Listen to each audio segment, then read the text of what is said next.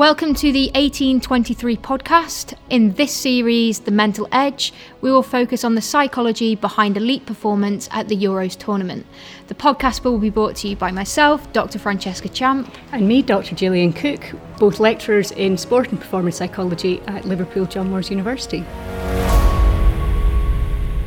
Hey everyone, so this is the first episode, and just prior to getting into the first episode, we'd like to spend a couple of minutes just discussing what the aim of the podcast is and how this really emerged. So the podcast emerged through the Football Exchange Women's Network, and that's a collaborative group for women who are working across the football industry in all different areas of the world.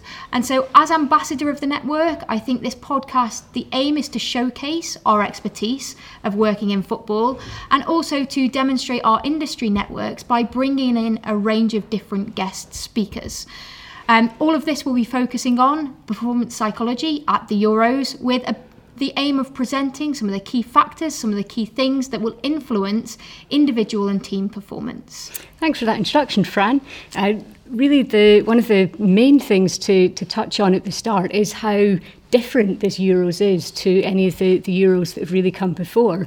Firstly, just in terms of format, you've got different teams travelling completely different distances, and the influence that will have on fatigue, on mood, on emotion, just of the different travelling. So England, for example, there's a chance that if they get through to the finals, they may have played 6 of 7 matches at Wembley, whereas Wales, for example, their first 2 matches are in Azerbaijan and their third is in Rome. So that's very different circumstances that teams may be in, and it's about the adaptability and how teams cope with that and how they ensure that they're performing at their best and getting better with each level of the tournament, because you want your best performances to be increasing as you go along. And the other thing that this Euros brings about that's different to any other is the arrangements and different factors and unpredictability associated with COVID.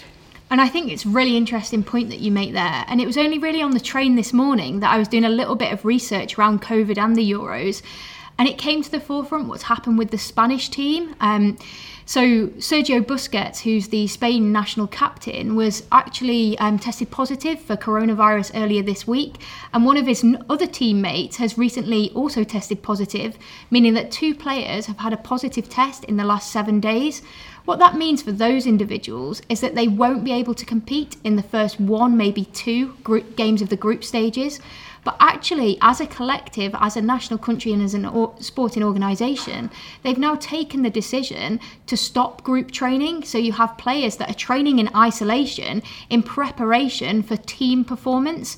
And I think that adds a really, really interesting dynamic that players will have to understand, adapt to and be flexible to as we progress through the tournament. It's a really good point you pick up there about the importance of adaptability. So as you were saying, with different teams at different stages, different players might need to isolate, and routines, if teams have set routines, being thrown in the air. So one of the things that I've certainly found from my own research is that top performing individuals, teams, Olympic gold medal winners, one of the things that sets them apart from others is that ability to adapt. There are no set routines, because if you have a completely set routine within your mind, everything must go in this and this way. If it suddenly doesn't, that just enhances stress.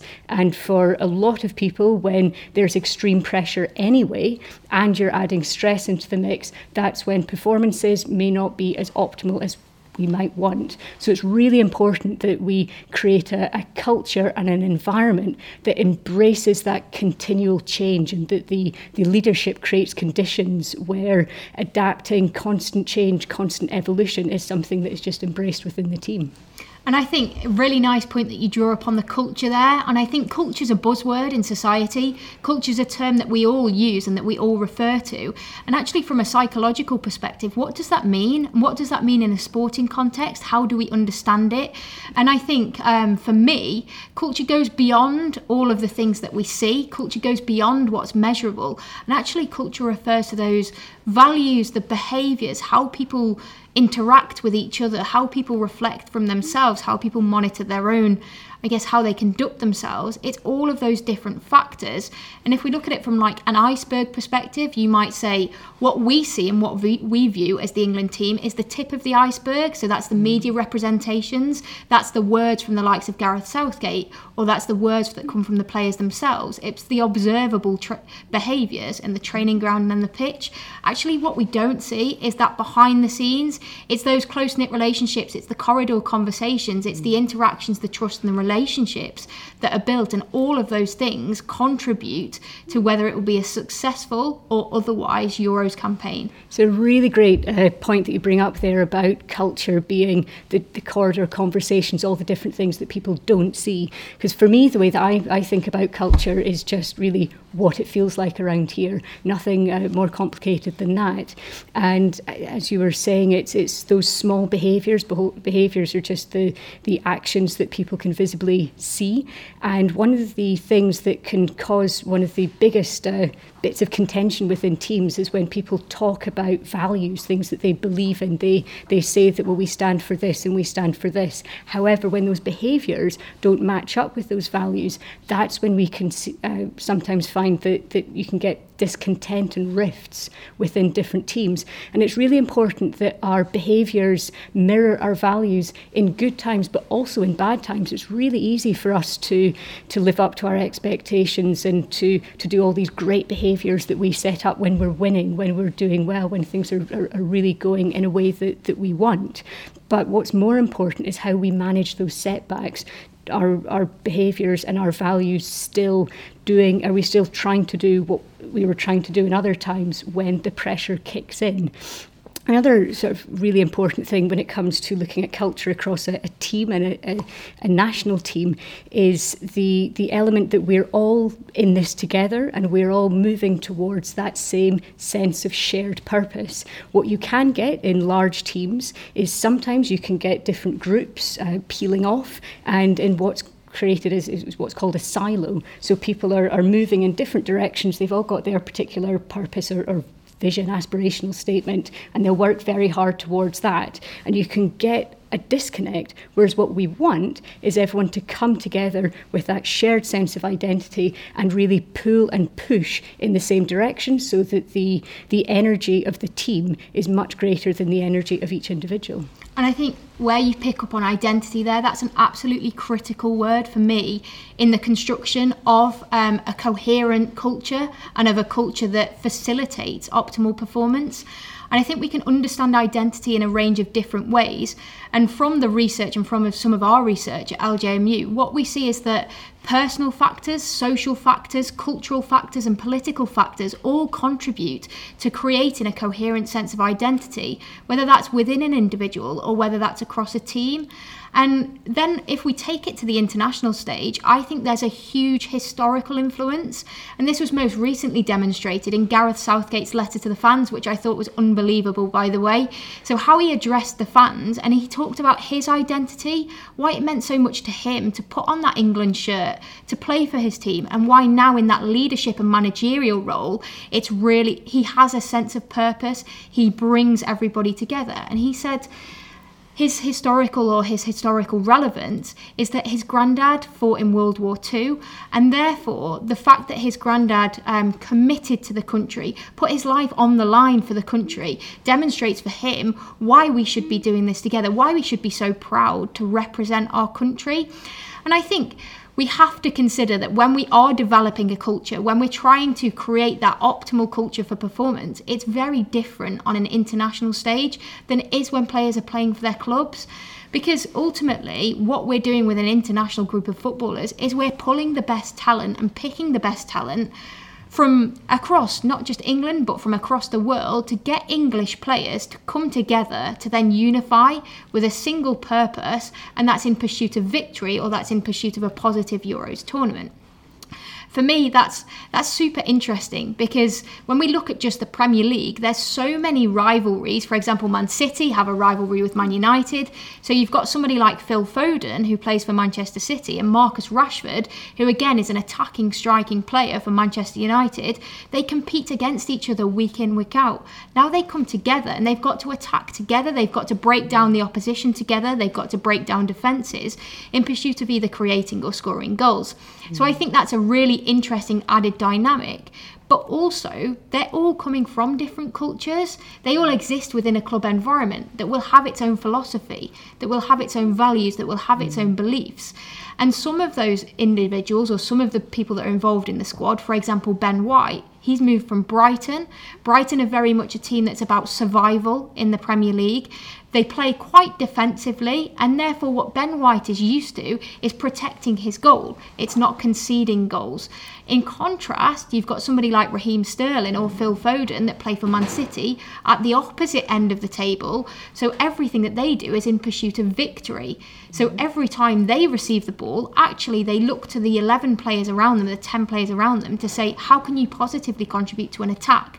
As opposed to, how can you help me to prevent a goal? And I think those different aspects coming together make for a really interesting dynamic on how we can create a cohesive sense of identity and how we can create an optimal performance culture. That's a really interesting point that you say there about different people coming from different teams, different expectations within that team. What the defender may expect from the attacker or the midfielders, how much different people will help out, and what the overall aim and purpose of that team is. They've come from that. You've also got players who will come into this tournament in completely different moods. You've got some players will be coming from Chelsea, just won the Champions League, will be on a huge high, probably one of the highlights of their careers they have just achieved. Whereas you've got other players coming in from Man City, as an example, coming into the camp, have obviously just lost the Champions League final. And so you've got different people with different mood levels coming in. So how is it that Gareth Southgate, the leadership team, bring all these different people together to then create? You've gone from being rivals to trying to beat each other to now you've got to come together, play together and really get to know each other. And that's a really big role and it's not an easy role that Gareth Southgate has to, for example in England, has to be able to do. And particularly in Euros and any international competition, it's how you keep that mood and that energy sustained throughout a very long tournament. Or anyone will be potentially playing 7 matches in 31 days. You're away from your family, you're away from your loved ones, you're relatively isolated in what can be quite an intense environment. You've got the media scrutiny, the fan scrutiny, and there are highs and lows that players and staff will experience. And so it's really important that you don't experience any really big highs, really big lows. It's very important that the manager is and different people within the squad are able to ensure that players and staff are balanced in their emotions, because it's exhausting to be really high, to be really low, to be up again. And that is one of the things that managers and leadership can do to help others thrive and to create the conditions for others to perform optimally.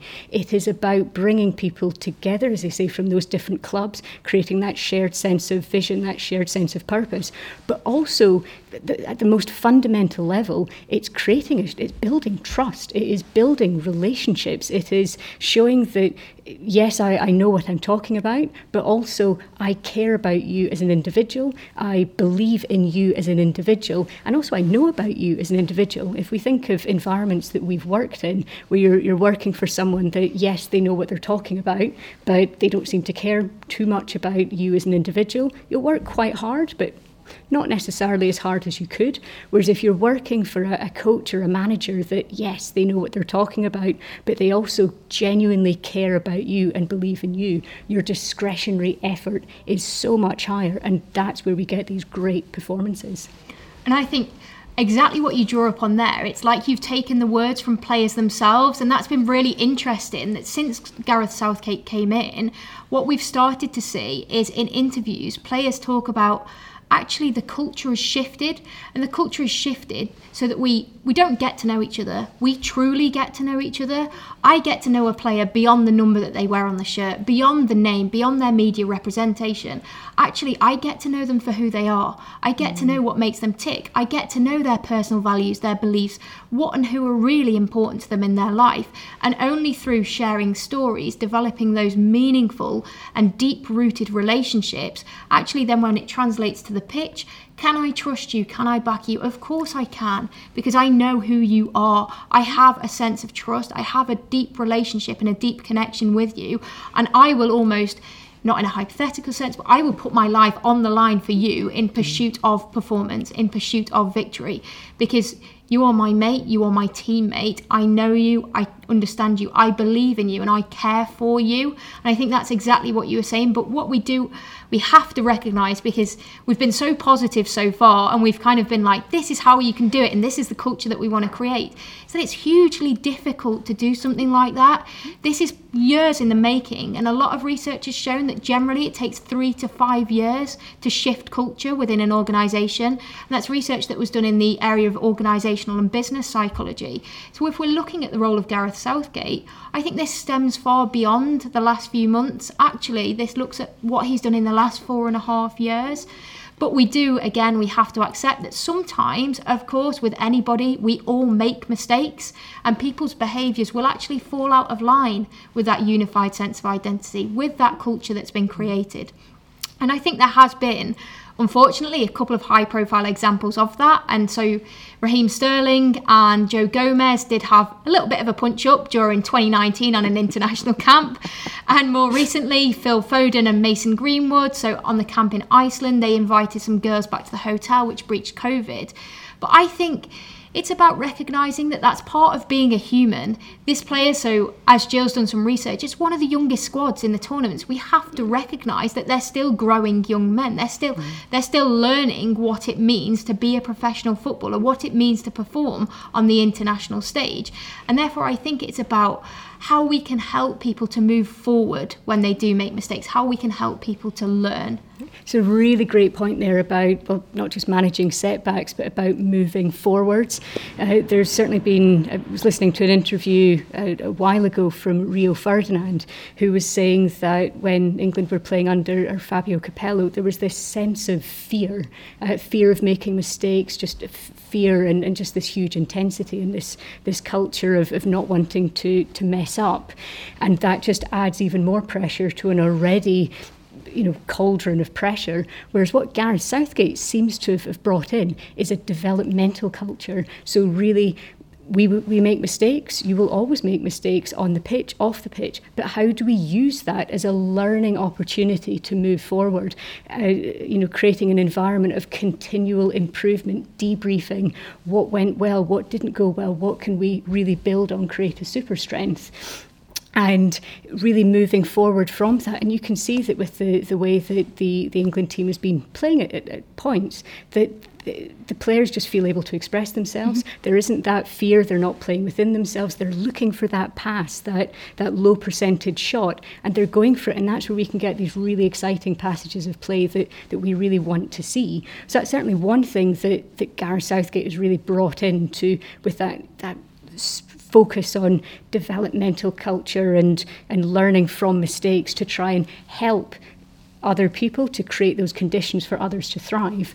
One of the other things that certainly from a leadership position that you want to bring in is not only managing others' emotions, which are a huge thing when within any sport. Sport is a very emotional thing. We can sense that ourselves as fans, but also players, managers, huge levels of emotion. And how can you understand 26 players within your squad, understand that each individual is different. What makes this person tick will be different from what makes this person. What takes the pressure off them? What do you need to say to them to make them more confident? It will be very different from what you need to say to this person over here. So it's almost about having 20 different keys for 20 different individuals.